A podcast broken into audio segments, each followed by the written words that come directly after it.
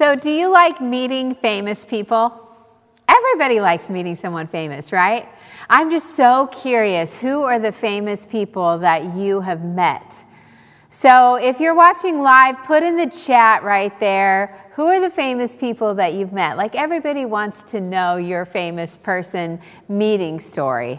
While you're doing that, I'll tell you about mine. I met Oprah Winfrey.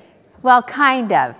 I was in the studio audience when Oprah Winfrey was filming her talk show. This is way back in the 90s when it was super popular talk show. She was filming weekly at a studio in Chicago, so I make it to the studio audience.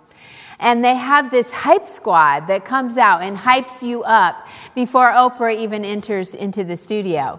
And so we're all hyped up. I'm sitting on the edge of the aisle and she's going to walk in. So she walks right by my seat. Well, because they hyped us all up, I do something that's really uncharacteristic of me. I lean over the railing and I'm waving my hands and I'm going, Oprah! Like an idiot. Like I lost my mind meeting Oprah. It was a whole vibe. It was happening throughout the whole studio, and I couldn't help myself. And then there was this time right here in Kansas City where I live um, where I'm standing in the line at Best Buy, and I have my nine year old daughter with me. And she spots this person right here in Kansas City. She spots him before I do. She can't take her eyes off him. He notices her looking at him. And he turns around in the line to purchase something at Best Buy. He turns around to my daughter and says, Yes, I am Santa Claus. And he reaches in his bag and he pulls out an autographed picture of him and Mrs. Claus and he hands it to her. Best day of her entire life. Like that was a big deal for her. It was very fun. It's fun to meet famous people. And the more famous they are, the bigger our reaction, right? My name is Janet. I'm one of the pastors here at Restore, and you're joining us in the second week of our Christmas series that we're calling The World Turned Upside Down. And we titled the series this way because the whole Christmas story, the whole story of God becoming human and being born as the person of Jesus as a baby, entering the world, this story, this reality, well, it changes everything. Jesus' birth, it turns the world upside down. Jesus took the ways that we normally think and the things that we normally do and the culture that we normally create, and he just flips it on its head. Troy started us off with this series last week, and he talked about how the lost are found at Christmas. And we discovered that Jesus came to seek and save what was lost. And one of the stories Troy told was about a shepherd who would leave all of his 99 found sheep and go in search of the one lost sheep. He would kind of not focus all of his attention on the 99 who were found, but he prioritized the things that were lost. That's kind of an upside down way of doing things. Today, our big idea is this the least are loved at Christmas. And you know how we just go wild over famous people? Like, I lost my mind when I saw Oprah. Or, or Patrick Mahomes. What if you saw Patrick Mahomes in the grocery store? You would lose your mind. You know that you would or Taylor Swift, even if you saw her at a distance in a concert hall that tickets broke the internet for, you would lose your mind. Of course, we go wild over famous people. Of course, they're famous. Honestly, we can't help ourselves. It's baked into our culture. It's not bad, it's not our fault. I mean, think about it. Whatever you are about, if you had a famous person in your corner, your thing would get better. Your business would get better. If you had a not profit, that famous person in your corner could raise money for your not for profit. They would be about your cause. They could open doors for you because the world is at their fingertips. And when we're in the presence of a famous person, even for a few minutes, we feel like the world could be at our fingertips as well. So this makes sense. You can't blame us for going wild over famous people. But Jesus, Jesus has this pattern, this, this purpose, this practice of losing his mind, going wild over the people that nobody else even notices. It's unusual and it's unexpected and it's upside down. We go wild for famous people, and Jesus goes wild for the least of these. It's hard to miss the upside down pattern. And it starts with the very moment that Jesus was born. It says this in Luke chapter 2. And there were shepherds living out in the fields nearby, keeping watch over the flocks at night. And an angel of the Lord appeared to them. And the glory of the Lord shone around them, and they were terrified. But the angel said to them, Don't be afraid.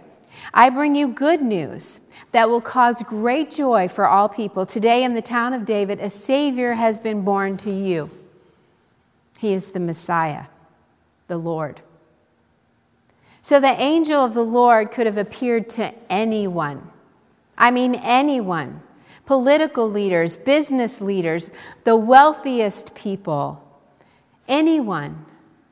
But because Jesus is crazy about the least of these, the angel of the Lord appeared to the shepherds.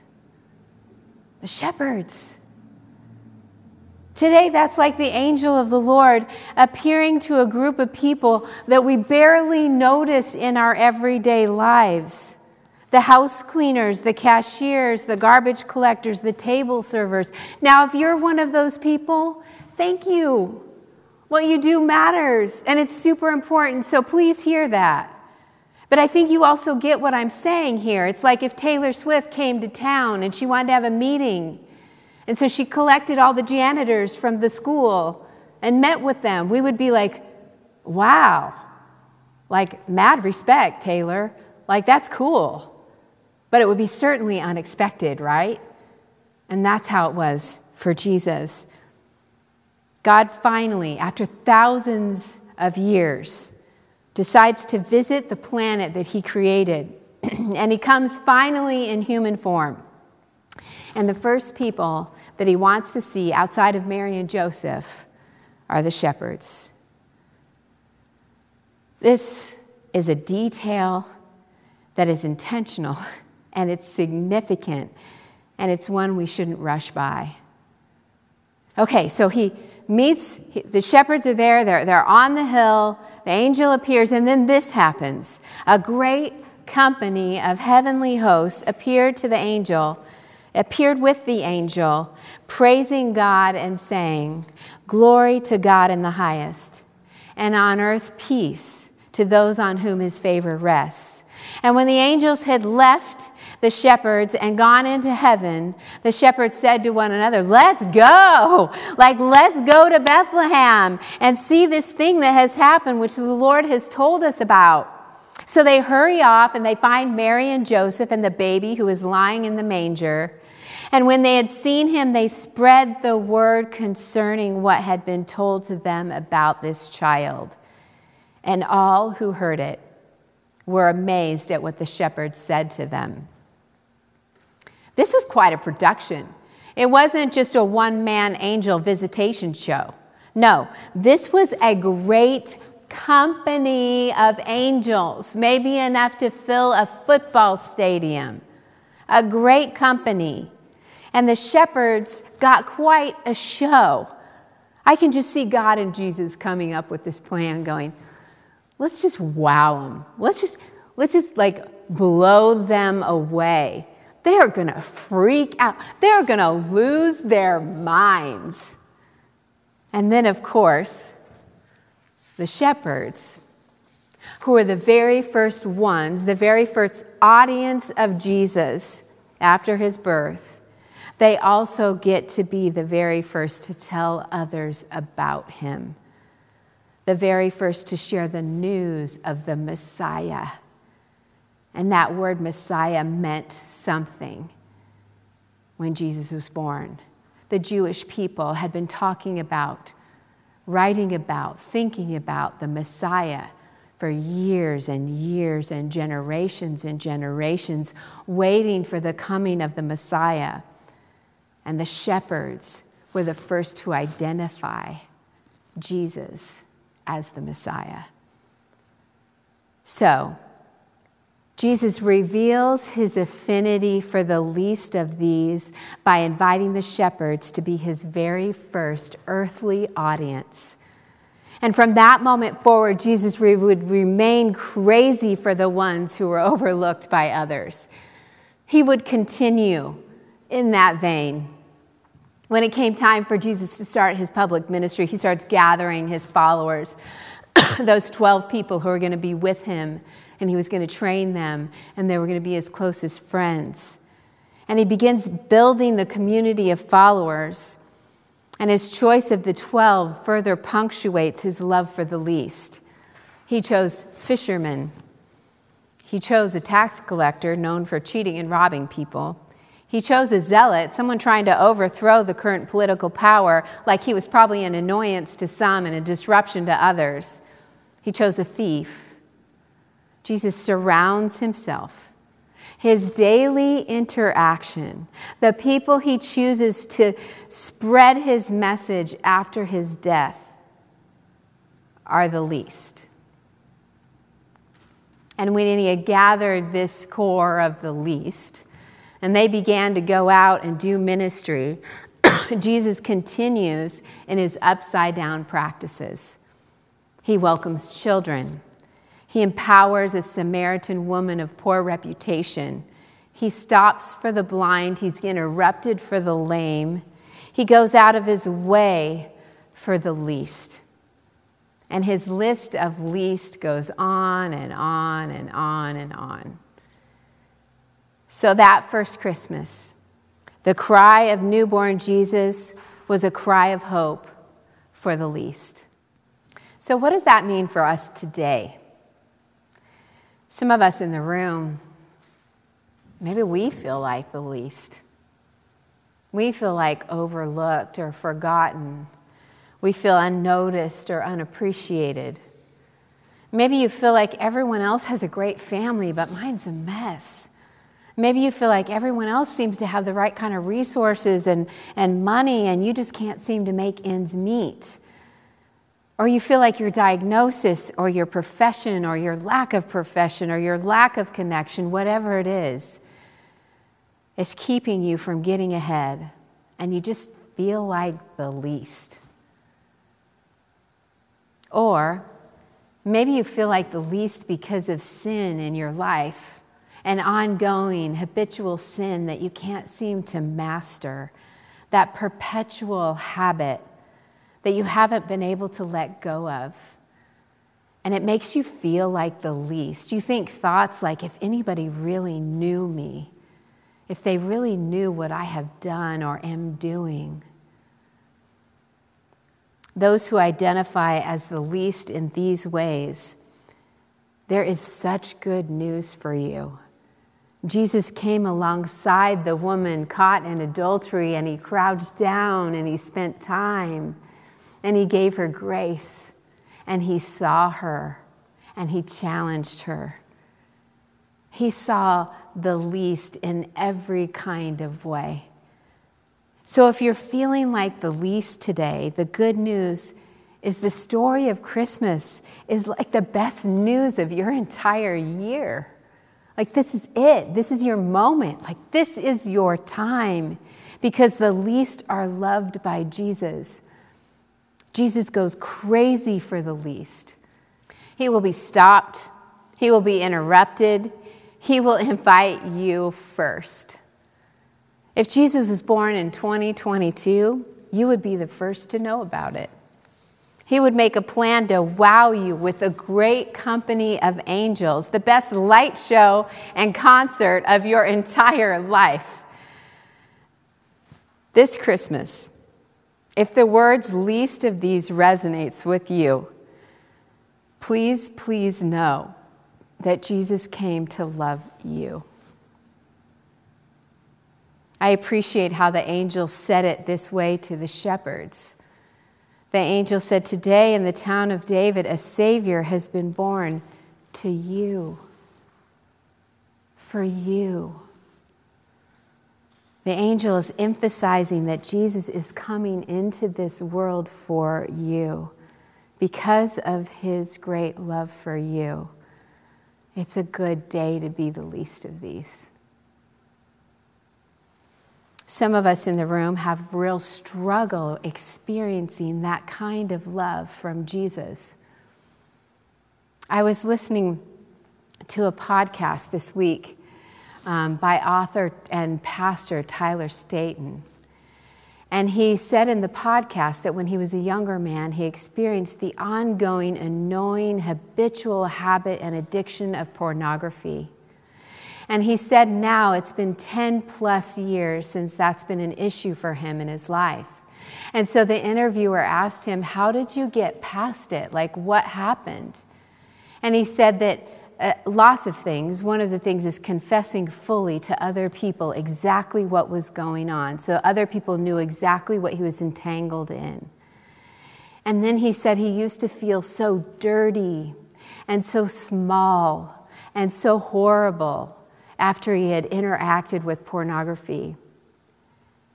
And then he said, after people expressed God's love and grace to him over and over, there was a moment that instead of feeling dirty, he felt the love of Christ.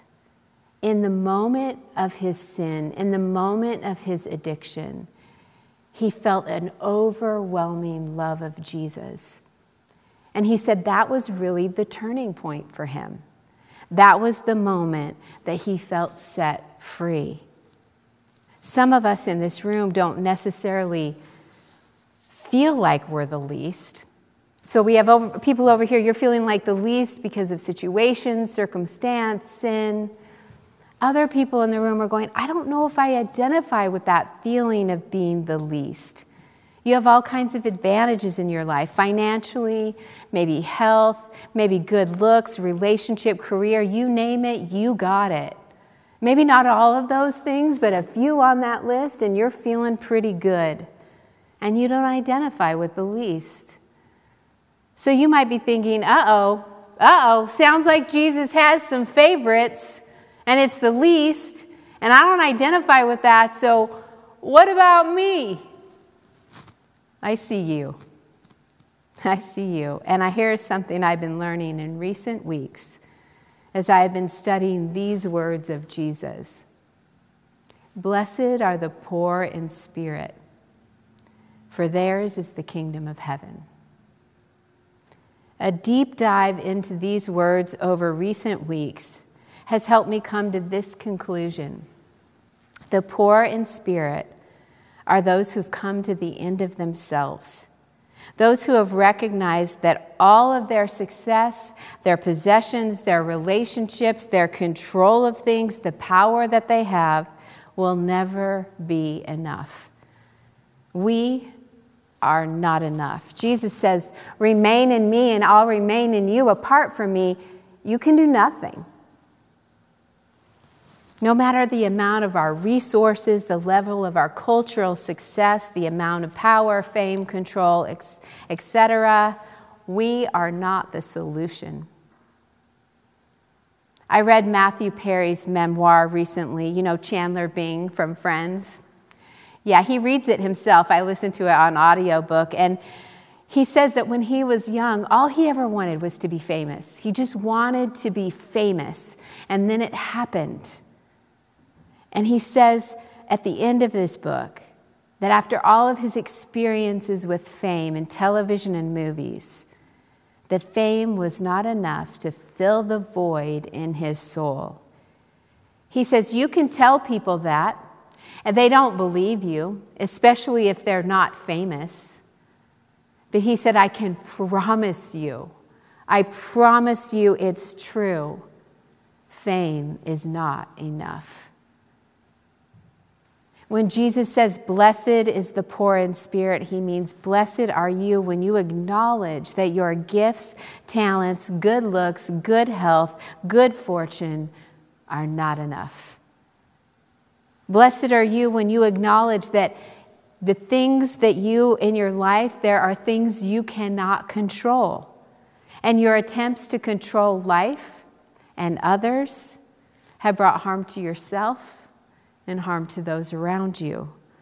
Blessed are you when you've come to the end of yourself and you recognize your need for God.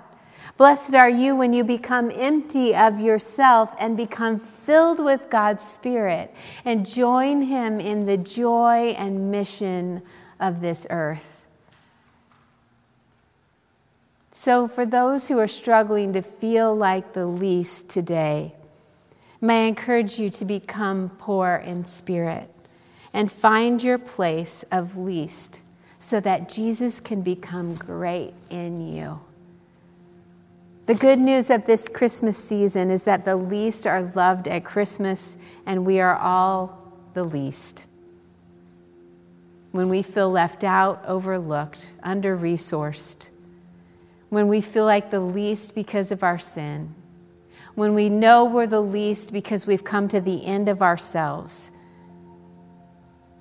and we acknowledge our need for Jesus. We're all the least. And because Jesus came into the world that very Christmas, he came to love the least. The least are loved. Once the shepherds heard about the Messiah, it says, when they had seen him, they spread the word about him everywhere, and they told people about this child, and all who heard were amazed at what the shepherds said to them. When the least encountered Jesus, they could not help but spread the word. The love of Jesus, when fully encountered by us, is so contagious, so amazing, and so compelling we cannot contain it for ourselves.